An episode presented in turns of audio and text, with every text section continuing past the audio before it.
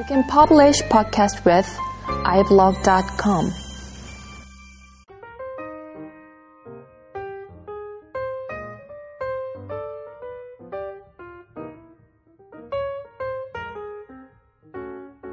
안녕하세요. 소프트웨어 엔지니어링 자리 28번째 시간입니다.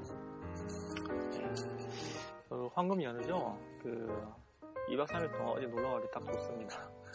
네, 석가 탄신이 있어가지고요.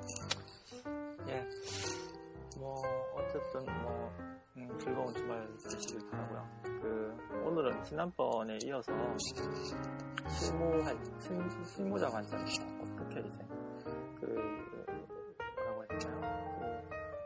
함수라든지 뭐 클래스라든지 어떤 그 data structure라든지 이런 것들 모델링하고 뭐해 나가는 것이 좀 어, 지속 가능한지 sustain한 어떤 development에 대한 얘기 좀 했는데요.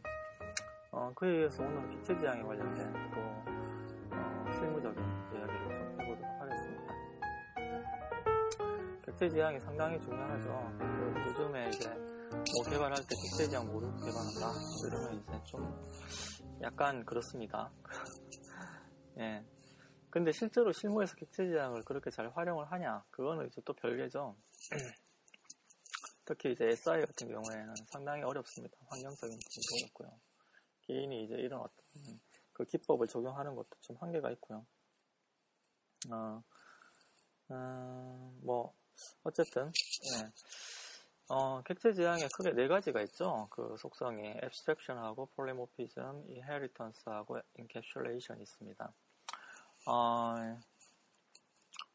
이게 이제 네 가지 중요 컨셉인데 이걸 어떻게 실무적으로 적용을 하냐, 어, 요 컨셉. 그 실제로 이제 코딩을 하다 보면요, 어, 추상화는 어, 예를 들면 함수를 만들 때 지난번에도 한번 말씀을 드렸는데요. 어, 재활용될 수 있도록 함수를 만들려면 자기도 모르게 추상화를 하고 있어요. 그 상황이. 일단은 어떤 루틴을 refactoring 할 때그 extract method가 있잖아요. 그, 어, 에, 그 어떤 루틴을 재활용되는 루틴이 copy paste 되면 이제 그 뭐야 유지 보수성에 상당히 악영향을 주죠. 그래서 그 부분을 뽑죠. Extract, extract method를 하죠. 뽑고 거기에 그 가변성이 있는 부분을 이제 parameter로 처리를 하는 거죠. 그래서 그 가변성을 parameter로 올립니다. function의 이름을 내고 올리는 거죠. 이게 지금 추상화하는 거거든요. 어, 클래스도 마찬가지죠. data structure라든지 함수군이 비슷하게 나타나야 돼. 쭉쭉쭉쭉 이렇게 비슷하게 나타나면 아, 이거 뭐 관리를 하려면 이제 머리 아픈 거죠. 하나로 이제 좀 뭉쳐서 call해서 활용을 하고 싶어요. 이럴 경우에는 함수하고 data structure를 묶을 수 있는 방법이 클래스밖에 없지 않습니까? 클래스로 묶죠. 묶어서 집어넣는데 클래스 이름을 넣을 것이고 그 다음에 그 어떤 루틴이라든지 data structure를 어, 뭐 활용을 할 수 있도록 멤버로 다 넣죠. 그 클래스 멤버로 다 넣습니다.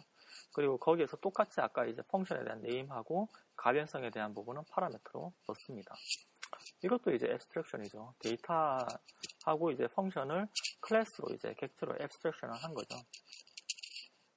그 앱스트랙션 할 때 어떤 뭐 그 당연히 이제 그 어떤 소프트웨어적인 과학 기법은 응집도를 높이고 이제 결합도를 낮춘다.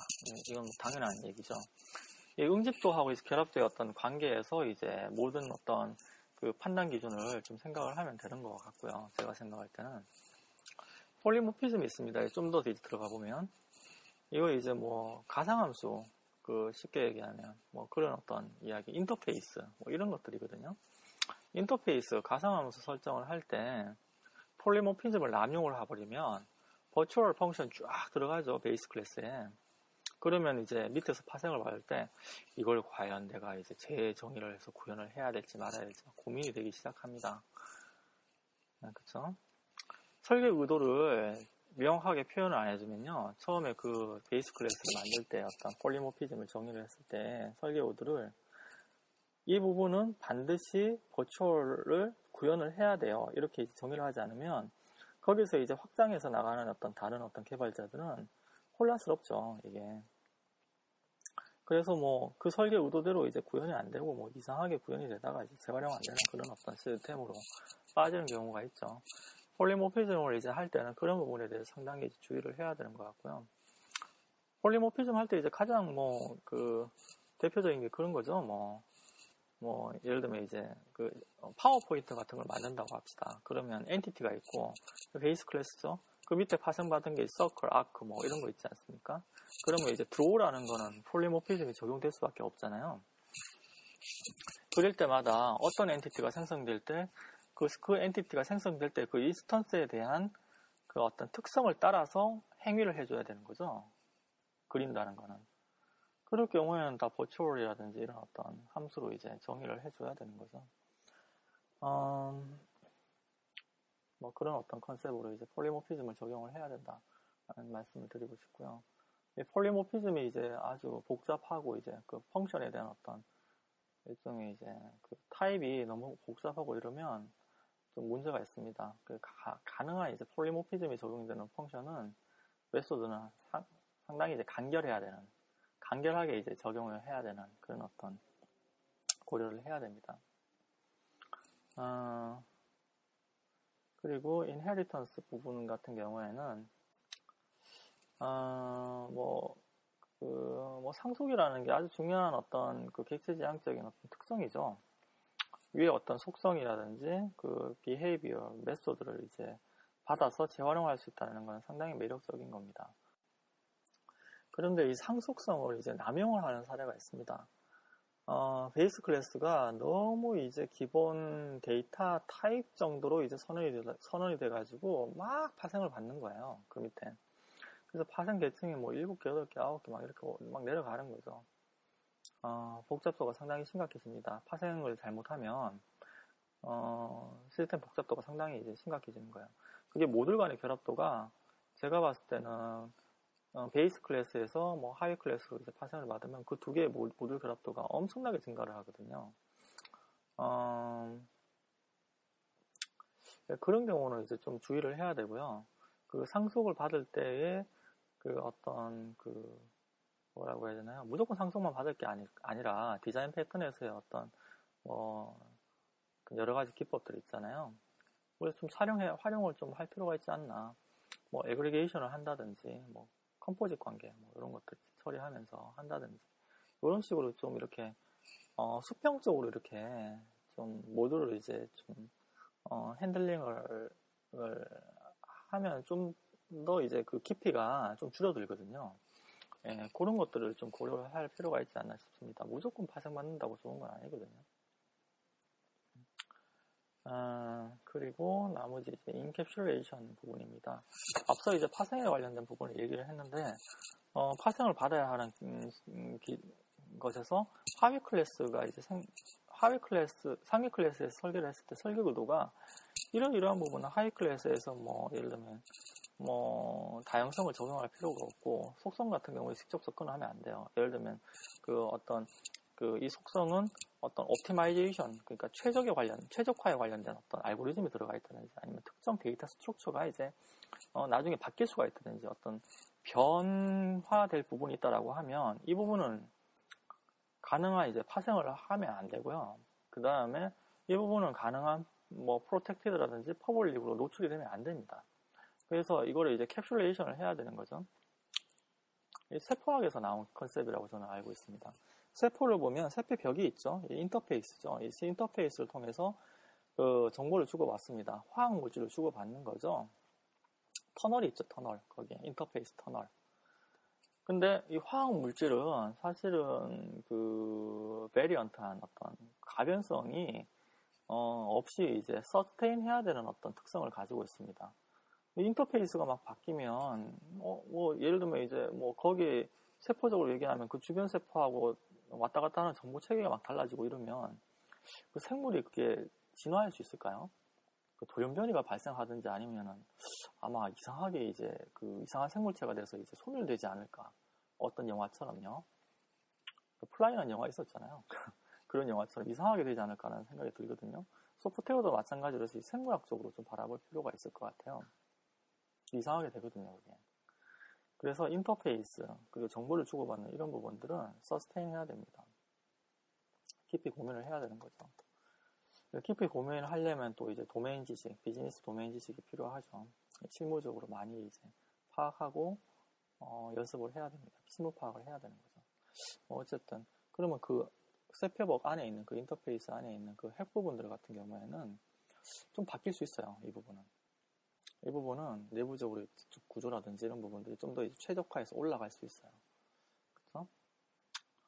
뭐 이런 관점에서 바라보는 거죠. 그래서 좀 이렇게 가변성이 들어갈 수 있는 어떤 logic이라든지 data structure가 들어가 있는 부분들은 어, 가능한 protected로 보호를 해야 된다. 어, 그리고 이제 음, 뭐 가변성 불필요하게 이제 상속받을 필요가 없는 것들은 아예 이제 프로, private으로 이제 해놓은 그 아예 그냥 lock을 자물쇠를 걸어버리는 거죠. 이런 어떤 기법들을 적용을 해야 된다는 생각입니다. 이거 보통 실무에서 이런 것들을 잘 모르겠어요. 보니까 잘 안 하는 것 같더라고요. 아, 상당히 문제가 있습니다. 이거 나중에. 그, 제가, 그, 소프트웨어, 그, 라인수 한 100만 라인 이상 소프트웨어를 refactoring을 해본 적이 있거든요. 이게 안 돼가지고, 와, 정말 어렵습니다. 30만 라인 refactoring 하다가, 코어 쪽까지만 정리하고 끝냈어요. 그 refactoring을 했던 이유가, 어, 그, 예를 들어서 이제 패키지 프로그램이었는데, 어, 뭐 SI보다, SI 시스템보다 이제 상당히 이제 그 어떤 외부적인 환경에 따라서 사용자 요구 사항이 아주 빈번히 발생을 하거든요. 이런 것들은. 버전은 계속 올라가는 거고요. 요구사항이 발생하는데 요구사항을 대처를 못하는 거예요. 이런 것들이 고려가 안 돼 있다 보니까. 그래서 뭐 요구사항 뭐 기능 하나 이제 추가하는데 뭐 일주일 어떤 걸 뭐 한 달, 어떤 건 불가능한 경우도 있고 막 이러는 거죠. 이게 막 결합도 응집도 때문에. 그래서 이걸 refactoring을 다 한 거죠. 다 이제 한 코어 부분만. 다 못하고요. 예, 코어 부분만 있습니다. 어. 상당히 시간 오래 걸렸어요. 어, 뭐한 1, 2년 갑니다. 그냥. 이런 케이스가 발생할 수 있습니다. 어, 처음 제대로 이제 아키텍처 짜는 게 정말 중요합니다. 그래서 음, 대충 대충 따면요. 그 당시에는 편할지 몰라도 나중에 정말 그 개고생하고요. 유지 보수를 본인이 뭐안 안 한다라고 하면 그나마 다행이긴 하 겠지만 그 유지 보수 안 한다고 하더라도 양심의 가치는 계속 남아 있죠. 그 물론 뭐 환경적으로 이제 뭐 상사가 이제 좀 좀 몰라서 어, 그 정책적으로 지원 안 해줘서 뭐 그렇게 만드는 경우도 있어요. 뭐 어쩔 수 없는 경우도 있지만 그래도 어, 이런 걸 해야 된다라고 얘기는 한번 해보실 필요는 있지 않을까 라는 생각은 듭니다. 그러면은 뭐 일단 뭐 최소한의 노력은 한 거 아닙니까? 그렇죠? 그리고 엔지니어, 개발자, 소프트웨어 엔지니어로서 개발자로서의 어떤 프라이드라고 해야 되나요? 뭐 그런 것도 나름대로 지킬 수 있는 것 같고요. 그 공학자들은 제 생각에는 이 프라이드가 상당히 좀 중요한 것 같아요. 그러니까 좀 올바른 방향의 프라이드죠. 그 네이밍 이상하게 해놓고 이제 자기가 이제 옳다라고 이제 혼자서 주장하는 이런 어떤 프라이드가 아니고요. 이건 이제 그냥 고집이고요, 고집. 네. 아, 그렇습니다. 예, 오늘은 뭐 이 정도까지 진행을 하도록 하겠습니다. 예. 그, 가능한 이런 어떤 원칙을 알고 좀 진행을 하고 이제 또 어디 뭐 컨설팅 많이 이런 거 많이 하잖아요. 알, 알고 이제 컨설팅 실무적으로 이제 좀 비즈니스 쪽을 파악하고 이제 같이 컨설팅을 하고 이제 전개해 나가는 어떤 소프트웨어 패키지 시스템들 그 IT 어, 소프트웨어 어셋들이 점점 많아졌으면 좋겠습니다. 그래서 해외 쪽으로 이제 또 수출도 하고 뭐 고글 같은 어떤 회사도 만들어지고 이러면 참 좋겠죠. 네, 즐거운 그 주말 보내시고요. 다음 시간에 또 뵙도록 하겠습니다. 감사합니다.